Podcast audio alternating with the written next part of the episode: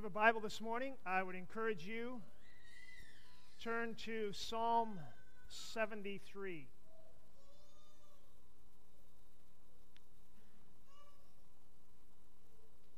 This is entitled a Psalm of Asaph.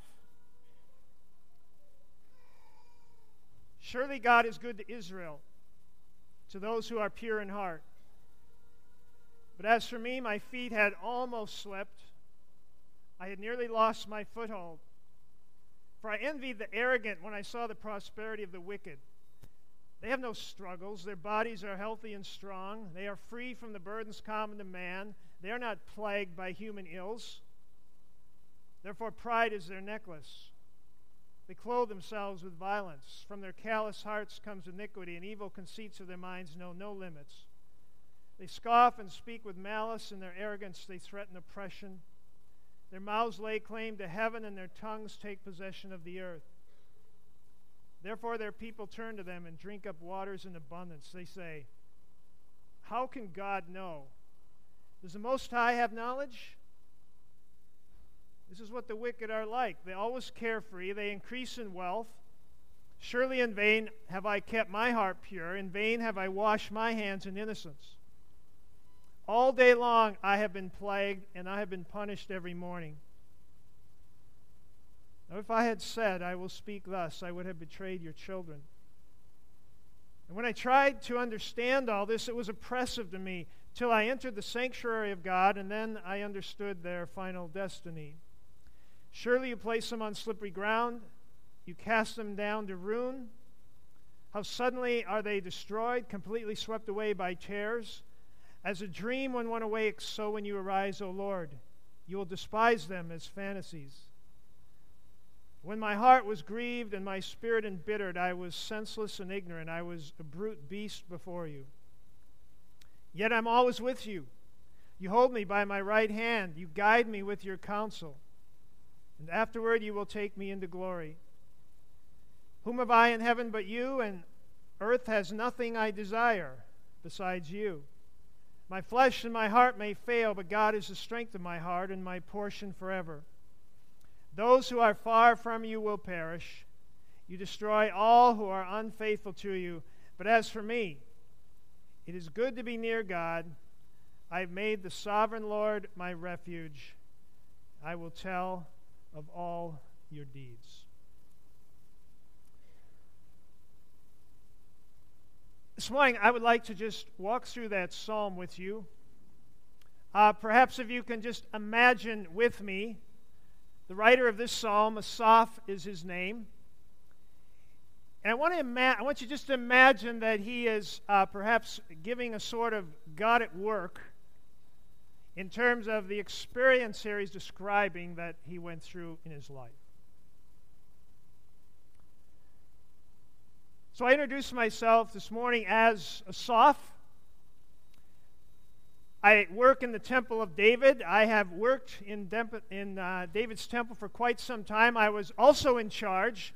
Uh, when the ark was transported, I was in charge of the music that surrounded the transporting of the ark. I have nearly 100 of my relatives that are involved in the temple ministry, and we are the ones that are in charge of the worship for God's people in Israel as they come in week by week. The experience that took place in my life is, is a very critical one. And it was critical because, as a leader of worship of God's people, I am the one that is, that is challenged as, as God's people come from their lives every week to encourage them to, to strengthen their faith, to build them up and lift them up. And so I consider my role to be of utmost importance. I consider the place of my own heart to be very important for the people of Israel. Now, let me say this up front. Surely, God is good to Israel. But I have to tell you, as for me, my feet had almost slipped because I was envious of the arrogant as I consider the prosperity of those who are wicked. Now, things were a little bit different in my day than yours, but I, I think you can understand who these people are. These are the people with the money and the people with the power. These are the people with the tan bodies and the nice smiles. These are the people that buy whatever they want. These are the people that have no hesitation to make millions of dollars off of the less fortunate. These are the ones you see when you are waiting to buy your groceries on the pictures of the magazines. These are those who take advantage of others. These are government leaders who use their positions to pad their pockets. And as I looked around me, it just seemed there was no accountability there. It just seemed like they had a free ticket, a free ride to do whatever they wanted, and no one, not even God Himself, was holding them accountable. I think for me, it started with a number of disappointments in my own life, in my family, in the things that I was doing, in the, in the work of the ministry, and some other things going on in my life I'm not going to get into, but I was, I was experiencing this feeling like perhaps God was punishing me. Kind of like I was being plagued all day long. And so I, I was I was not in a good place, and I had all these thoughts scrolling through my mind as I'm attempting to lead God's people in worship, of, of drawing people's hearts to a God that I was questioning myself. And so this is all very, very oppressive to me. Until one day, and and I just I went into the sanctuary of God. I, I had not spoken these things publicly. And, and I am so thankful that I, I did not because I, by my words, would have betrayed those who had been faithful before me. I would have been betraying the, the children who were there, who were trusting God for the future. But this whole thing changed one day when I went to the sanctuary and, and I heard from God. And I, perhaps this has happened to you, where you're in one place and and you finally take the time to just seek God and to come into His presence, and all of a sudden, God just totally changes your whole perspective and how you look at things. The first thing I realized that God showed me was the destiny of those that I'm jealous of. I mean, I realized that all the stuff that all the money, that all the power, that, that all the things that they were accumulating for themselves, that all of it would come to a quick end. It was, it was kind of like a group of hikers who are laughingly walking along a high ridge, but just around the corner the trail gets slick and would surely lead to their fall and to their ruin. I realized it was, it was like a dream. You know what it's like when you, when you dream and you, you have this dream, and then all of a sudden you wake up in the morning and you realize that what you're dreaming was not reality. Now that you're awake, you're, you're back to reality. And I realized that these people's lives were just like a dream. And that one day they would wake up and they would realize that their whole lives had been simply a dream, that they had never lived in reality. And the reality was that they would be accountable before God.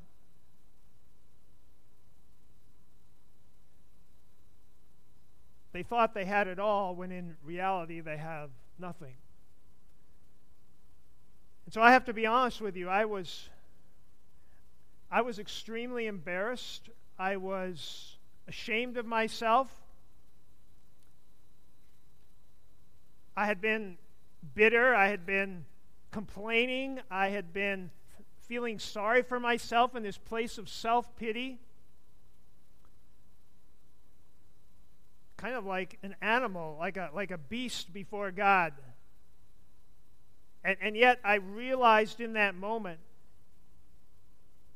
and, and God came to me with, his, with not with anger and, and not with a slap in the face, but he came to me with grace and he came to me with tenderness and he came to me with comfort and he sort of slew me in his love. I realized I have the promise of his presence. I realized that he takes me by my right hand and I may stumble, but I will never fall. I realize that He guides me with His Spirit. And I realize when all is said and done, that He will take me into glory. And by the end of my time with God in that sanctuary, I can honestly say that I realized that if with God I had everything that I needed. That even if my heart and even if my flesh fail, that God is bigger than that, that God is beyond that, that God is even bigger than death, and that God is the strength of my heart. And so I'm here to tell you today I wouldn't trade. I wouldn't trade God for, for the richest of the rich or for the most powerful and of the most powerful in our day. It is simply enough for me to be near God. I've made him my refuge. I will tell of all the wonderful things he has done. Well, that was the experience of, of Asaph, this man. And it was, it was such a powerful experience in his life that as a poet and as a psalmist, he, he took this experience and, and he wrote it up in this psalm and published it in the psalm book, and the people of Israel would come and they would actually sing this psalm. And we can only imagine that there were people that had lived this psalm that week, that had had hard times and began to wonder if it was worth serving God, wondering if people that didn't honor God had perhaps even a better life than they did. And so we see this psalm as a very important piece in the worship of Israel. This psalm really is talking about envy. And, you know, envy was, you find envy all through the Bible. You don't have to go very far. Cain and Abel. You know, Cain killed Abel out of envy. You just, just walk through the Bible. There's Jacob and Esau. There were Joseph's brothers. There was Saul, who was envious of David. There was David, who was envious of Uriah and the wife that he had. There was Herod, who was envious of potential power of the coming Messiah and slaughtered all of the infants in his envy. We see people doing terrible things in their envy. We see Judas betraying Jesus his love for money. And so we, we see these examples. We see Paul talking about those who preach the gospel out of envy. Do you ever get envious of other people? Do you ever get envious of those that don't seem to give God the time of day except to perhaps use his name in vain? Not that you want to be like them, you just like some of the things that they have. I mean, envy can be as obvious as the guy who pulls up in the new pickup next to you and you look at it and go, wow, that's really nice. To uh, just very subtly wishing you had maybe a different marriage or maybe a boyfriend or a girlfriend or maybe a gift in ministry that someone else has Envy comes in a lot of different shapes and sizes. Let me give you a very simple definition of envy. Envy is craving something that God has not given you.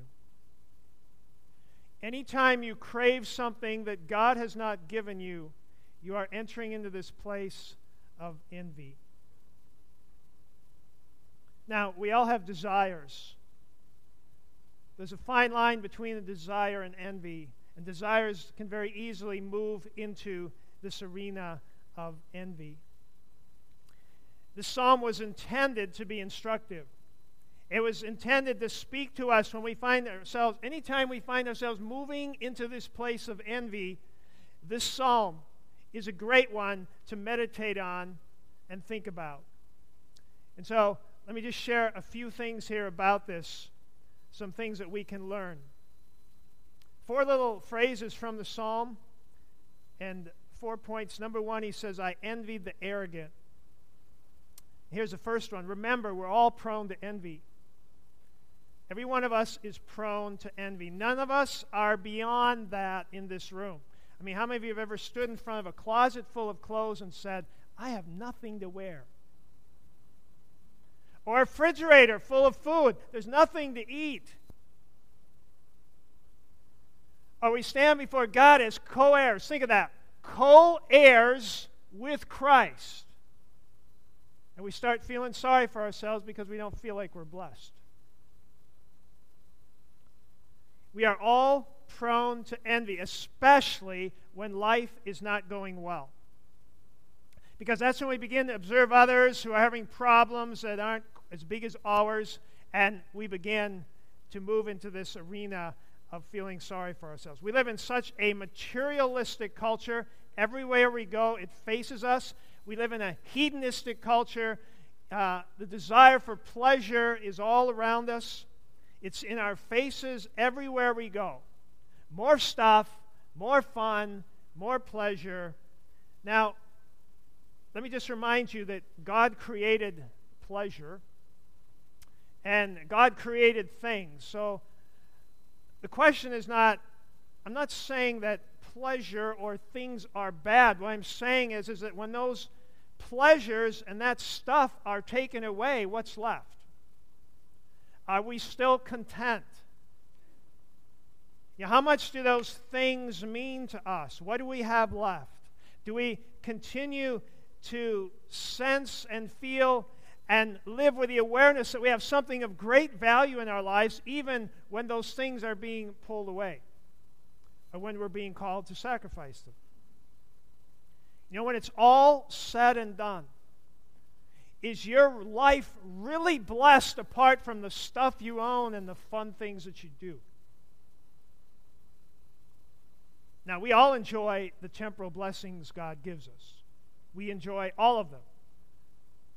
And I think that was intended by God. But again, the question is when they are pulled back through loss or through, uh, you know, life, what do we have left? What do we have left? So, envy is a constant. It is a constant challenge for all of us. The second thing we hear is what do we need to do in that in that situation in our lives? And we, we need to, he, he says, I entered the sanctuary. In other words, we need to hear from God in worship in our lives. That's what Asaph here does when he finds himself in this place. He says it was very oppressive to me. He says, in fact, I was at, I was just at that point where I'm just, I was just about ready to publicly question the character of God. And he went into the sanctuary. He got alone with God. Often, the more harried we get, the faster we run. But we need to get alone and we need to hear from God because it, we become so easily driven, driven by the culture, driven by everything around us. The culture is constantly calling for our attention and our focus. It has our eyes, it has our ears. I'm, I'm doing this message on Psalm 3 and uh, Psalm 73, and I'm, I'm reading articles, and every article I go, there's another advertisement. Did computers used to have all these advertisements? I mean, I used to enjoy, you know, you could go on the computer, and unlike the TV, there weren't advertisements. Now it's like constant. And so I'm, I'm, I'm meditating on, on Psalm, you know, on this Psalm 73, and, and people are trying to sell me everything from, you know, insurance uh, to deodorant. And there are, uh, you know, Asian women looking for boyfriends and programs to develop abs of steel. And this stuff is just coming at you constantly, constantly in our culture through our technology. I remember as a kid, how many of you have been down the Apple River? Few people, okay? Somerset, Wisconsin. You get these big tubes, You go plop your bottom in the center of one of those tubes and you just float. And the current just takes you, you don't have to paddle, you don't have to do anything. The current just takes you down this lazy river. And uh, there's lots of people there, and you get down to the bottom, and there's about a three foot drop. And you know, when you're down in the water, you can't see it coming. And as you follow the current, it will drop you, and, and this drop goes all the way along, and it kind of goes down and swirls under. And people come and they're floating down, and they've got these coolers and uh, and I mean big coolers. They're toting along behind, and people are getting pretty. Uh, there's a lot of alcohol going on, and people are there, and you watch people, and they as they're going over this fall, unbeknownst to them, with their coolers and their $120 designer sunglasses, and they come up and they've got nothing left. The cooler's gone. 200 yards downstream, there's people down in the water picking up cans of beer and throwing them up on the shore and, and picking up all the stuff that's been stripped away. And I think of that image, and I think that's the image here that that Asaph or Asaph had of, of people in life is that, you know, life is, is one great party, and all of a sudden, all of a sudden they become accountable and they realize they've got nothing left. They've been stripped of everything. And that's what the culture does. Jesus said there's this broad road, there's this wide gate to get on it, and it is so broad you can go to sleep on that road and you won't hit the ditch. And then there's another road and it's narrow and it's, it's much more difficult. You have to be much more attentive to walk the narrow road. What we see here, Asaph doing, or Saf, is he's, he's taking himself out of his culture. He's, he's getting out of the current into a quiet eddy where he can gain a new perspective. Thirdly, we see, he says, I understood their final destiny. And, and this was the perspective that God gave him. He understood. We need God's perspective. Life is about focus, and focus needs to be about value. Let, me explain what I mean by that. Asaph here, he is, he is transformed by seeing this perspective. I mean, it just changes everything about him. And it's not because he got psyched up that he was going to be more disciplined in denying himself all of these things that he was looking at in other people. It wasn't because he said, Oh, this is the price I have to pay as a Christian. What happened was he realized he didn't need that stuff. When he realized that that stuff that he was envying was really not of any value because it's going to be gone very shortly. He realized you can't take it with you. And so he realizes here he doesn't need that. He doesn't need the world. He has something far greater than those that he's envying. And so he is actually here, you know, realizing that, you know, there was really nothing to be jealous of in these people. He saw their end, and he saw one day they would lose everything in a day. And then Asaph realized the future that he had as one of God's people. I've been in church ministry now for 35 years. The reason I have invested my life in it is because it's where it's at. Certainly, God has called me, but you know, it's, it's life is not in Wall Street and, and it's not in Hollywood and it's not in your favorite sports team. Because Christ is coming back, and please don't be offended by this, but he's not coming back for the Packers. He's coming back for the church. He's coming back for the church. And one day it will be brought to light that what history is about is about Jesus Christ and his church. And so it only makes sense to in, invest your life in the church to realize if you're a part of the church, you are part of something that transcends history or something that transcends the temporal values and, and nature of life, that you have invested your life in something that will go on. that there is a kingdom out there, but it's not the kingdom of this world. And people that are doing very well in the kingdom of this world are going to one day discover that that was not the kingdom that you wanted to invest your life in. That God's kingdom is coming in the hearts of people. It's in the church, it's in His people, and He will come and He will set up His new kingdom and His new reign. And those who are rich and, and those who have it made are those who are part of that kingdom. And so all of this, Asaph here is realizing. He gains a whole new perspective on what's valuable in life. And finally, he says, For me, it is good to be near God. And what he's saying is that simply knowing God and knowing his presence really, truly is all he needs. Proverbs 23 17, it says this Do not let your heart envy sinners, but always be zealous for the fear of the Lord. There is surely a future hope for you. Your hope will not be cut off. What he's saying there is don't envy sinners because their hope is going to be dramatically cut short as you seek the fear of God in your life and, and to know God in your life, your hope will never be cut off. You have a hope that will endure. This is just such a this is just such a it, it's such a strange thing, but you know, I have I have learned that sometimes the more people are stripped, the more things that are stripped away, the happier people become.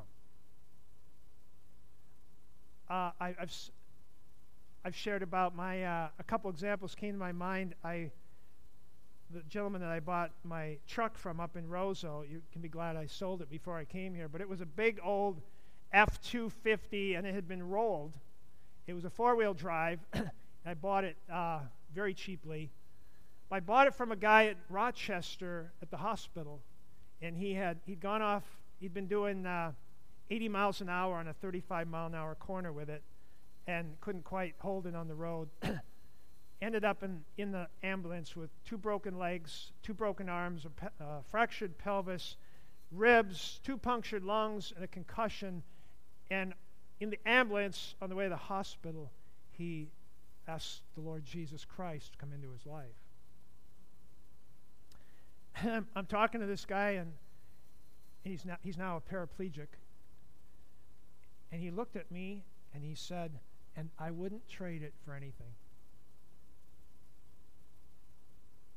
So here's a guy who gave up his legs and his ability to walk, and he said, You know what? I'd rather have Jesus. And, and you, you'll see that principle in people that as, as things of life are stripped away and people are forced, that they're forced either to despair or to, or to, look to, to look to God, that they begin to discover that God is enough. That there's a lot of things we treasure here temporally that can be stripped away, and God will still be enough. In fact, the more that those things are taken away, the more we realize God is enough. Right before we left to come here, Vicki and I talk about this every so often. We had the funeral for an 18 year old girl one of Vicky and and uh, I's best friends up there. Their daughter, 18 years old, uh, was tragically killed. And we talk about that memorial service. It was about two, I don't know how long it was, two, two and a half hours. I mean, we walked out of that building, parents, everyone, and and people were saying, that was the most wonderful place I have ever been at the memorial service of your 18 year old daughter, the most wonderful place I've ever been because the presence of God was so powerful in that place. And to the psalmist here is saying, you know, to just experience the presence of God even in the midst of very difficult times. There's nothing like it. And that is our future hope, and that is our future glory. And that is our future promise. And so this morning, I'm going to uh, I'm going to ask you to close your eyes. I'm going to play a song, and I'm going to conclude my message with this. I, I think Asaph here could have could have written this song if he lived in our day. This is a song that I that I would like at my funeral because it expresses it just so well expresses uh, my life here on this earth. And I'm, gonna, I'm just ask this ask you just to close your eyes and, and just allow the words of the song to uh, minister to your spirit.